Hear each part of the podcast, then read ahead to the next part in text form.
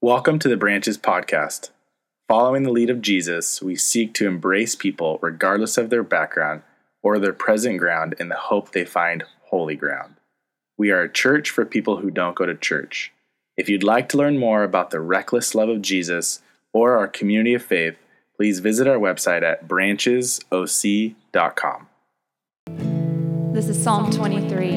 The Lord is my shepherd, I shall not be in want. He makes me lie down in green pastures. He leads me beside quiet waters. He restores my soul. He guides me in paths of righteousness for his name's sake. Even though I walk through the valley of the shadow of death, I will fear no evil, for you are with me. Your rod and your staff, they comfort me. You prepare a table before me in the presence of my enemies. You anoint my head with oil, and my cup overflows. Surely goodness and love will follow me all the days of my life, and I will dwell in the house of the Lord forever. Good morning. You guys are going to need to be seated because when I was sitting down just a second ago, I realized how short we look down here. I was sitting right down there where Jason is, and uh, okay, so that's not so bad. That row is the worst. Okay, so the rest of you, I don't look as short. I kept backing up. I'm, I am short, but I thought when I was sitting there, I couldn't even see Kim. So I was like, oh man, you guys are just sitting there like you can see me, but you can't see me. So now that you're seating, seated, that's better. Uh, quick question for you guys. Has anyone ever had their fire alarms, you know, that beeping thing? Has it ever happened during the middle of the day? Or is it just no, literally, I've never heard them ever in the. Has anyone ever had that? Oh, yeah, you'd think so, wouldn't you? Except last night, pulled one out, changed the battery, kept beeping. So I just pulled it out of the wall. Then the next one went. I took them all out last night. And then this morning, found out there was one I left downstairs, and that one started beeping. So I am very tired. So we are going to pray that somehow his message gets through this discombobulated messenger. Uh, Father God, um, this psalm, your message is so real and powerful. Give us ears to hear what you want us to hear this morning. We ask this in the name of Jesus. Amen. So, this past uh, couple weeks, and, and, this is not abnormal, but um, I've, ha- I've seen a lot of shadows of death. And what I mean by that is I see this shadow fall over people that I love, that I care for, where there's just fear. And usually it's fear that hasn't yet happened.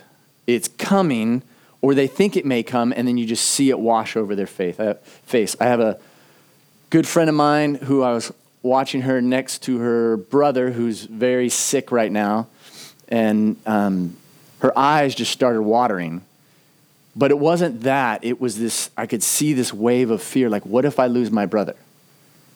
What if he's not here anymore? Had another friend of mine who can see the possibility of divorce coming. Very real. It's like a shadow over everything. And then the custody battle as has already been discussed. And so there's that fear of having to go through that. I have another friend uh, who is always fearful of not having enough money. This person has enough, but there's always that fear of, but what if? And so this person's always holding on tight, and, and you just see it. This is fear of what if there's not enough? These valleys are going to come. What we're looking at here is Psalm 23. We've been going through it the past few weeks. And here, this is what David said King David said, I walk through the valley of the shadow of death. We all are going to walk through that valley of the shadow of death. There's no way around it, it's part of life. But what does that mean? And in this, in this poem, in this love song that he writes to his God, in the dead center is the most important part of the entire song. The thing that if we hear it and know it, that shadow gets lit up and disappears. But that doesn't take away doesn't take away the fear necessarily because we are filled with it. But I want us to slow down and look a little bit more where this fear comes from and to define that fear a little bit better. When he talks about the valley of the shadow of death, um, we need to realize that he, David, describes himself as a sheep. Talked about that. I've asked some of you to bring a sheep. You all let me down. Thought social media, I've seen people raise, I mean, J.J. Watt raised $20 million for Houston via social media, and we can't get one sheep. so you can't see the sheep here, but he describes himself as a sheep. And he says, Even though I walk through the valley of the shadow of death. So he's describing himself as a sheep. And here's the thing about sheep they are completely defenseless, they got nothing. So when they go through a valley, a valley like this, because that's the type of valley we're talking about. When a sheep goes through a valley like that, up in the top, there's going to be predators. Well, this sheep has no claws, no teeth of any significance, no strength. He's toast. She's toast. And so David is looking back at his life and says, That's me. Now, when he was younger, he thought he was all that. You remember when he was talking to uh, Saul? He says, Let me take on Goliath. I got this guy. Dude, I used to be taking on lions. I'm all that. I'm invincible. But now, as he's looking back at his life, he describes himself as a sheep. Because the older you get, the more you realize how fragile you are, how vulnerable you are.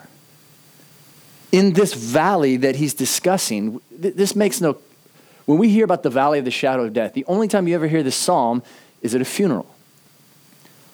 But David is alive when he's sharing it. This is a compass for how he's going to move forward because of what he's seen in his past. Because he's been through valleys like this in his life. He's been through situations like this. In a valley like this, you've got the predators hanging up high, or if that doesn't get you, then the rocks get you. But the biggest danger for a sheep, he wouldn't know it because not only is he defenseless, but he's not smart. He's not cunning. He can't camouflage. The biggest risk is flooding. When the, when the waters come through, that is the greatest danger in the Israel wilderness. And so he looks back and says, You know what? I thought I had it all together. I thought I could, but I don't know when things are coming. And when they come, I need to have the shepherd. And he's been there for me in the past. So when we talk about this shadow, this shadow that if you, you're trying to figure out what is this shadow, what exactly are we talking about? I, I, I came up with a list of them. But before I show you the list, I want you to close your eyes and listen to this definition of fear. I was going to put it up there, but I don't want you to be distracted by the slide. So close your eyes and listen to this definition of fear. Fear is a painful emotion caused by impending danger or evil. Fear is an unconscious reaction that is created by anxiety towards a condition that is commonly caused by undesirable occurrences of the past. It's a painful emotion caused by impending danger or evil. Do any of these shadows look familiar to you? I'm not going to read through the list, but do any of those look familiar to you? Maybe you're going through them now. Maybe you've been through them before. But when we talk about the shadow, it's cast from the future coming to you. So, more so, the worst part is not going through the valley, it's knowing that the valley is going to come. And we try to cover it up sometimes, we try to numb ourselves, we try to toughen up, we try to control things. We all have our mechanisms for how we deal with fear. But we all know that we're going to have to go through it. Some of us try to go, no, it's never going to happen to me. One of my favorite situations um, was with a friend of mine from here at church. I won't roll him under the bus. I'll roll him under the bus later, but not this morning. And after I went through um, being on my deathbed up at UCLA and that whole experience, he said, I'm really glad you went through that so that I can learn from you, so then maybe God won't take me through that. And it's funny, but we all think that way, right? And we never think it will happen to us. No, no, my children are never going to get sick. They're never going to. St- what is that crazy sound? Eric, is that you? Come on, Eric. No, you're not going to roll him, are you? You can't even look, dude. Just just say, yeah, it's me. so as I was going through it, I didn't know it was coming, but then I kept thinking, why me? Why is this happening to me? You know what I'm saying? You, what thing is it that, that you're thinking of that, that that would never happen to me? So you try to cover it up. Maybe it's on this list. Anyone technically brilliant here? Oh, Colin's trying to figure it out. Oh, we got the master on it. so, what we're going to do here, we can also store that for you if you need to. We've got Stefan up there in the back. He can put it back there for you. so, here we go. We are going to look at David, and he knows this is coming. But I want you to hear why he can deal with this future valley, why he can look back and say, I will not be afraid. I will fear no evil. Why? Because you are with me. I'm sitting here looking at my slides and I'm thinking, did I actually put that scripture in here? No, but luckily you memorized it, right? I'm, I'm not joking. You memorize it, right?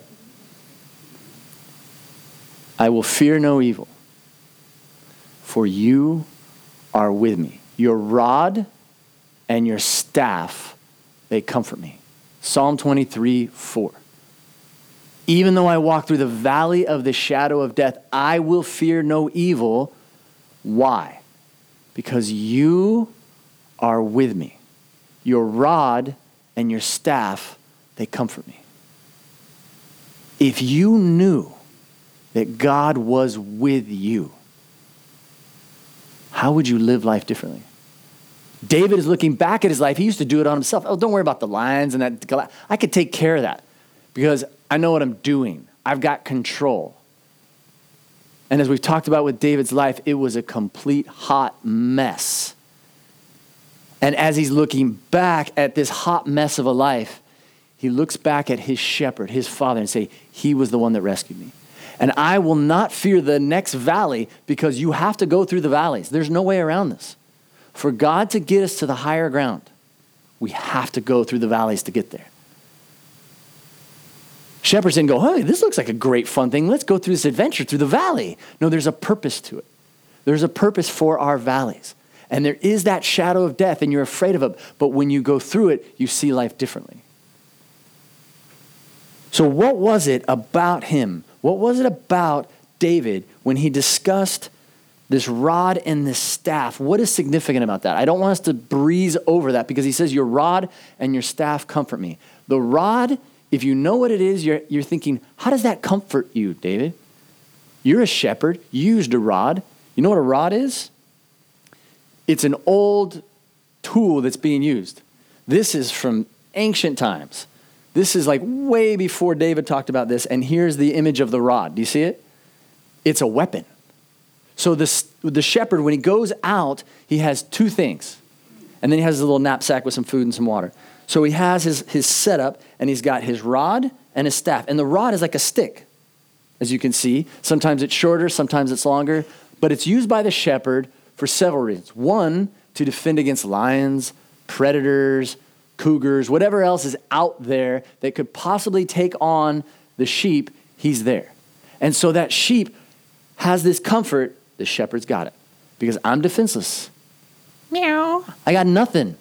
It's like declawing a cat. What's the cat going to do? Ooh, scary. Sheep's got nothing. But he knows that the shepherd has the rod. The rod was also used to kind of guide the sheep. Okay, push you over, push you over. The other thing it would do is if the sheep was going somewhere where it shouldn't, it would take the rod and go whoosh and throw it at full speed, not necessarily hitting the sheep, but throwing it near the sheep because the sheep's scared of everything, and the sheep would just freeze. And this epic video I was going to show you, but I just couldn't do it because it was so sad, of these sheep just wandering out onto this little stone thing and just tumbling down. They do it all the time because they don't know any better. But if they have a shepherd there, the shepherd gets their attention and says, Look, there's grass here. Why are you walking onto that slick rock cliff to grab that grass. Doesn't have to do any verbal communication because the sheep wouldn't understand it, right? But the rod is like getting its attention. Stop. The other thing, and this is one of my favorite parts of what the rod does, they've got all this wool, right? And sometimes they have so much wool that they tip over. So, to see if there's any cuts or any infections or bacteria or anything that would be unhealthy underneath all of this wool to get to the skin, he uses the rod. And he places it in to open it up so that he can examine his sheep to see if there's anything that needs to be taken care of, anointed, fixed. Moses had a rod. If you're imagining a little shepherd's crook, that's not what he had. Moses, who God chose, was actually a shepherd before he chose him. He was out in the wilderness and he said, Look, you're going to free my people from Egypt. And we're going to use that rod. And so the rod in the Bible is a symbol of God's word, his authority. So for us, like, okay, great, God's rod. Woo, what does that mean? God's word for you. God's word should comfort you. So when you think of his rod comforting, it's for us, it's God's word. That's what he was referring to because God's word was there all through David's life. In fact, the most impressive time for me in David's life was when his best friend came up to him and was speaking to him and gave him this parable of this injustice that was done. And David, who's king, says, Well, that guy needs to come up right now and that guy needs to answer for what he's done. And his best friend says, It was you, David. God has said it was you. Does he get defensive? No, because God's rod was there to direct, to comfort, to examine him. And as he examined him, he realized, David did, that he was sick. He was a mess. God created me a clean heart. Psalm 51 is his response to God's rod in his life. The other tool is a staff. And the staff has been around for ages. King Tut was considered the shepherd of Egypt. So you'll see there when he was buried, he, had, he was buried with a shepherd's crook, a staff. The staff for a shepherd with his sheep was used to comfort and to encourage. Um, sometimes, if a sheep fell, then he would use that. So let's say the sheep slid down the rock face and fell down. He would use that to pick them back up, fell into the water, pick them up. This tool is God's Spirit. To encourage, sometimes if he was walking with a sheep and he saw that the mom was separated from the ewe, he would use it to grab the ewe and to bring it close to its mom, to bring that connection. What they couldn't do for themselves, what they couldn't figure out, the Holy Spirit would do. He would come in and pull them together. And then, probably the one that is I'm most familiar with in my life is he would just walk with a sheep because a good shepherd loves his sheep. I don't know if I'd be a great shepherd. I'm not a huge fan of sheep, but if I was stuck with them all the time, I might. And sometimes I think that way with God. Why would you even put up with me? Why? I'm, I'm a mess. I mess up here. I mess up. Why would you even put up with me? And so the shepherd would take the staff and just touch as they're walking, you know, choose little sheep and just put it next to it. And that sheep, imagine that encouragement like, I'm not alone. He's here with me. Now, as we look at these passages, it's so easy to look at this and think this isn't real. Like, this is about some shepherd, and this is David who lived 100 years ago. My hope is, is for the next few minutes that we have left, that I'd be able to communicate clearly that this is for real that God hungers to be near you. More than anything, He loves you recklessly. And He knows about your fear. And He wants you to know that He is with you. You just need to surrender to Him. We're going to have these trials. There's just no way around it. In fact, this is what He says You're about it. Almighty God, right? Sorry, You're the Almighty God, right? you're not ready for that yet. You're not ready. You're not ready for that yet. In John 16 33, he says, You will have trials. But do not be afraid, for I have overcome them. You are going to have trials. Do you know that? There's no way around it. There is no way around these trials. They're coming. But they serve a purpose. So, this particular video clip that we've um, started and stopped, we got you all teased. That's like our trailer. So, we just showed you the trailer. Now, I'm going to show you the actual clip. Um, I read the book a while ago. It's called The Shack. I read it, I think, in college or shortly after. And um, I liked it. I didn't love it. And my friends, um, a couple of my best friends said, You've got to watch the movie. I go, No, no, I read the book. I got a daughter now. Not too fun. Don't want to go through that. Because in the story, it's, it, the, the way this book came about, this man's wife said, Look, I want you to write like five or six pages to your children to tell them all that you know about who God is. And so he started writing, and he went way past five or six pages and ended up writing this book. And he just wrote it for his children. And then he showed it to his friends, and they said, Man, this is amazing. We've got to... So it turned into this book, and it was everywhere. And so it's a metaphor. It's not a true story. But in the story, um, this is a spoiler alert. So if you haven't seen it, um, I didn't want to s- see the movie because of this part, because this man's daughter is kidnapped and murdered. And uh, his faith just completely falls apart. Like, where were you? I'm in this valley. And so what happens is, is he sees God, but God presents himself to this man in a way that he can understand. And so he comes as the Holy Spirit, who's this uh, Asian lady. He comes as Jesus, uh, who's this Persian man. And then the father, he actually comes as a mother. And then the guy's like, Whoa, I thought God was a father. He said, You can't handle a man right now. Not after everything that just happened. You need a mom. And so this clip, which is very short, is his anger with God. And so they have this conversation. So now I will show you the clip. You're the Almighty God, right? You know everything. You're everywhere, all at once. You have limitless power. Somehow, you let my little girl die. And she needed you most. You abandoned her. I never left her. If you are who you say you are, where were you when I needed you?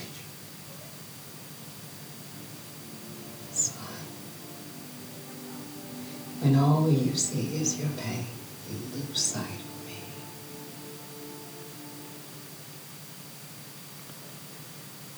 that movie was recommended to me by my friends because they know they were two of the people that were closest to me when I was dying up at UCLA. And um, God revealed that He's with me. We talk about these valleys, we talk about, yeah, like I'm not going to be afraid. Well, I wasn't. And I was just as surprised as you are that I wasn't afraid because I came face to face with God's love. This movie, they recommended to me because they said it speaks so clearly about God's reckless love for us. So if you haven't seen it, see it. You're lucky that the four minute clip that I tried to get to work, for some reason the sound didn't work because I was a crying mess last night watching it again. You just got 52 seconds. You can imagine what the other three minutes is like. Now you add on the whole other movie. But the reason it's so powerful to me is because I believe that's the way it is. I don't know if God presents himself as a woman and the Holy Spirit, some Asian lady. I don't, I don't know how the Trinity works. That's why it's a mystery. And that's why this man tried to put it in a metaphor to explain it to his children. That's not the point. In the movie, what it represents is what I experienced that God loves you. And that perfect love casts out fear, and you can handle anything. And as I was going through this psalm and thinking through it, the craziest thing happened. As I looked at the rod and the staff, I realized those were the two most encouraging things to me as I looked, not at the possibility of dying, that wasn't my biggest fear. My biggest fear was leaving my wife and my children. That was my biggest fear. Branches, you guys would be fine. You don't need me. You have the Lord. But to my, I mean, she would have been a widow, and my kids would have been, yeah, my dad died when I was 15, when I was 13, when I was nine. And that scared the crap out of me. And so as I sat there, the Lord showed up with his rod it was one of the most amazing experiences. I couldn't speak because I had the trach in, so I'd have to write things down. Writing scripture all the time, right, Steph? I was just writing scripture that would just come to my heart, my mind. It was like filling me. His word was present with me. To live is Christ, to die is gain. You'd think that'd be a time to like, hey, it's going to be okay, buddy. God loves you. You think I'd get some of those scriptures, right? But he's like, no, you're still here. And so to live is Christ. Live, even though you're barely breathing and you're here, you live for me. And it, it wasn't like, it was beautiful. It's like, yeah, that's why I'm here. That should be encouraging to all of us. When I was my weakest, had no words, God used me the most in people's lives. Not that I really want to go through that valley again, but if I do, I know that I will have no fear because He is with me. Doesn't mean I'm going to like it. But notice that it says, even though I walk through the valley of the shadow of death, we're meant to go through it, not to camp out, not to build a little cave house, not to set up some beach chairs and put up an umbrella and just hang out there for a long time. It's temporary. But God will take us through it one way or another. There was no guarantee. God never guaranteed me, you're going to make it through this, buddy. Let me give you some scriptures. He gave me his word, things like Hebrews 10 24. Let us not stop meeting together as some are in the habit of doing, but let us encourage one another, and all the more as we see the day approaching. I mean, I look at my scribbled notes because that's all I could do. I couldn't talk, right? And all these scriptures that just came to my heart and mind because he used his rod to examine me, to comfort me, to guide me. And the other thing that he gave me was his staff. I have never been closer to the Lord than I was during that time when I was in that valley. When I was in that valley, it was the clearest picture I have of God's presence and love. And when I say his love, I've tried so many times. I mean, this is basically the message I have for the rest of my life. I don't know how to say it clearly, but I'm going to give it my best. It was waves of his love saying, You are unconditionally loved. It wasn't words, it was this understanding.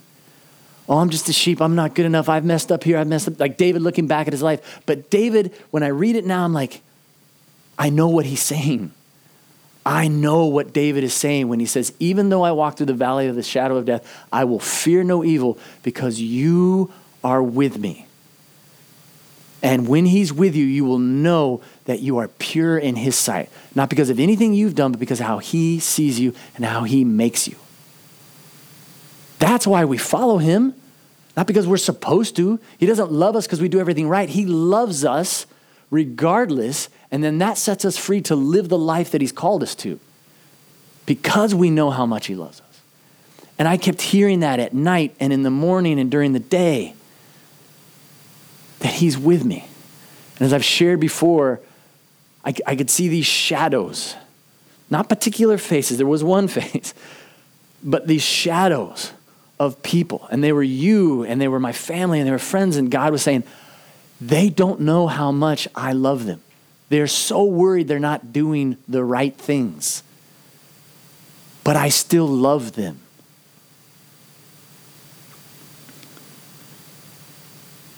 So there's no way around it. You've got to go through the valley. But how would life look if you knew, you knew God was with you and you were listening for his rod and listening for his staff? We want you to be able to look back on your life and look forward into your life knowing that you have nothing to fear because he is with you.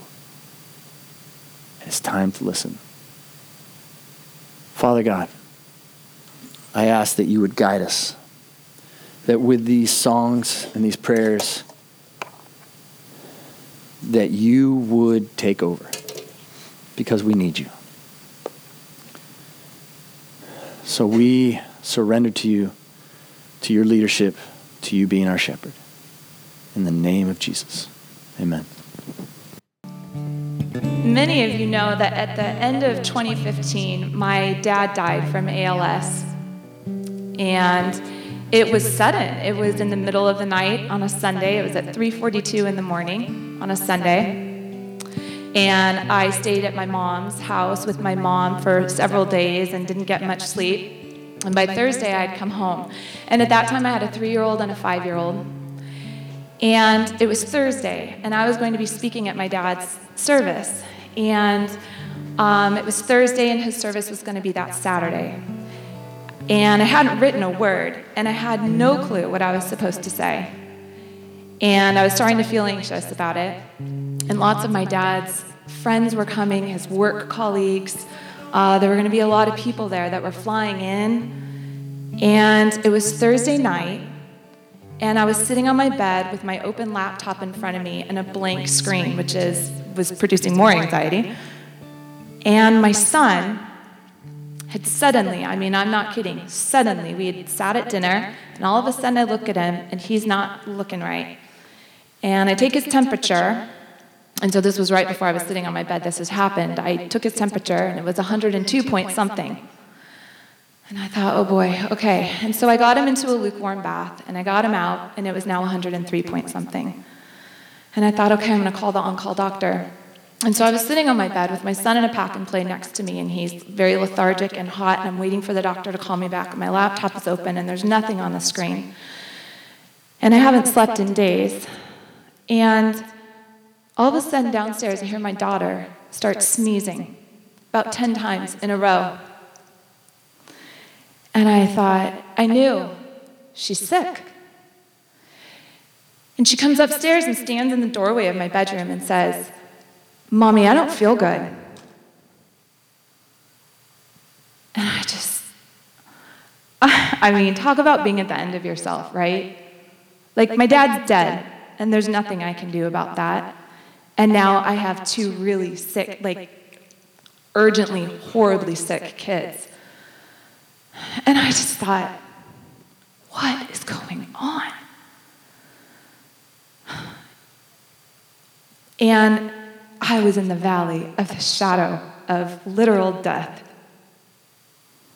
And I thought it couldn't get worse until that came up. And I sat on my bed and I remember just looking out the doorway past my daughter's head, I think for an answer of some sort. And I remember that this thought came to me, and I know that the Holy Spirit was teaching me something in this moment. And the thought that came was Lord, this is okay with you, so let it be okay with me.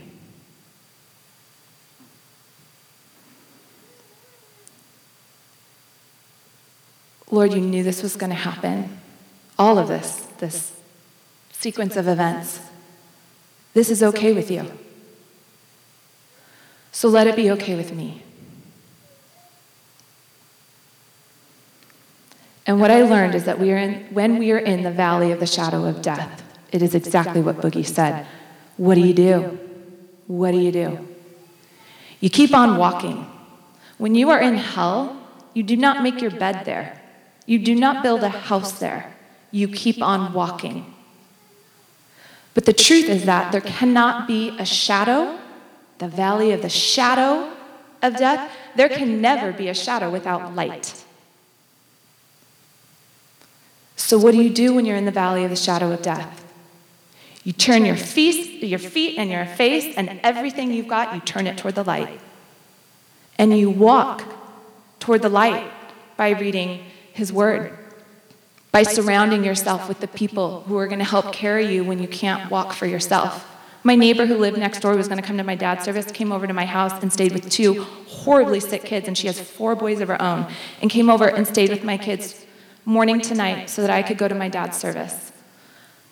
That's a friend. And what I learned is that it's what Drew was saying. We're living in a world that is teaching us to be self reliant.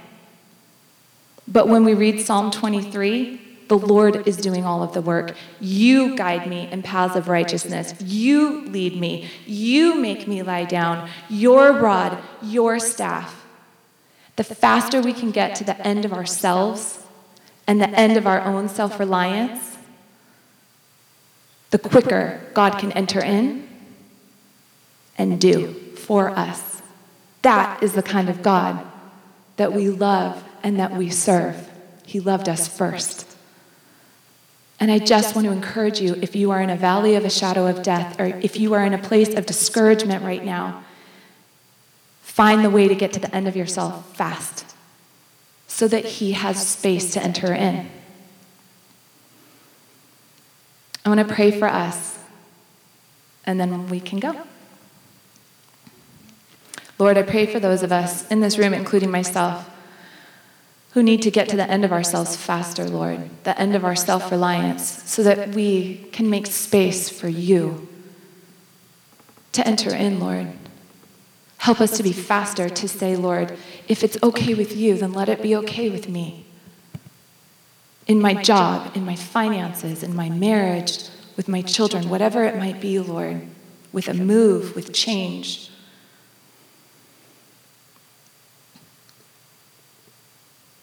Lord, we invite you to enter in. And we pray, Lord, for those affected by Harvey right now and for those who are being hit by Irma right now. Lord, I pray that people will return to you, that people will come to you for the first time. I pray that those of us who love you and know you will rise up and serve and help in any way that you ask us to. Lord, I pray that this would be the best of humanity in the worst of circumstances. Lord, I pray that we would rise up. Thank you for all that we have. Thank you for all that you are. It's in Jesus' name we pray. Amen.